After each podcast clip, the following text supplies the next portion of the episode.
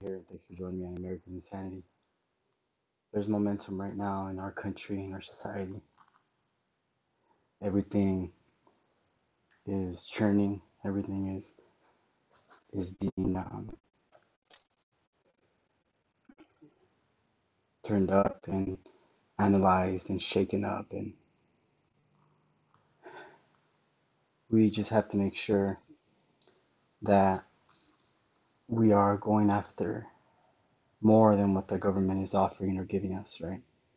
So the, the imaginary number, excuse me, I use is 1%, right? So the government gives us 1% to fight amongst ourselves, shuffle around every few years when they have 99% available. And of that 99%, maybe they have 85 available, or 90, or 40, or 30. we got to start somewhere.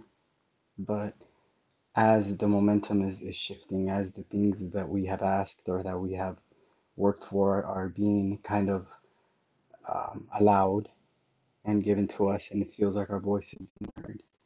Let's just be sure that we're, we're we've moved beyond the one percent, and everything we're doing is going towards more.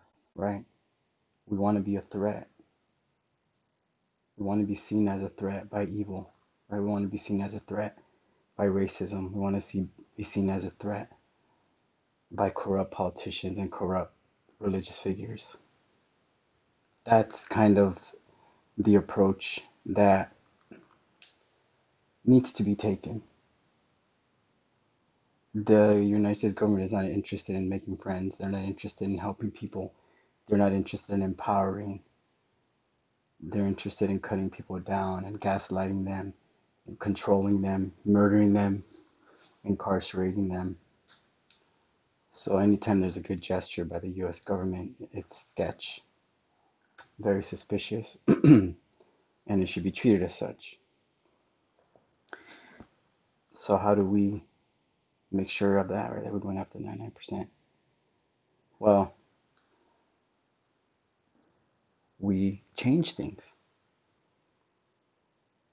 You change things like you you you begin to see the transformation. You begin to see improvement.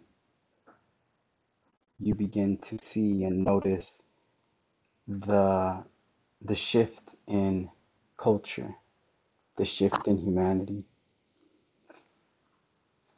where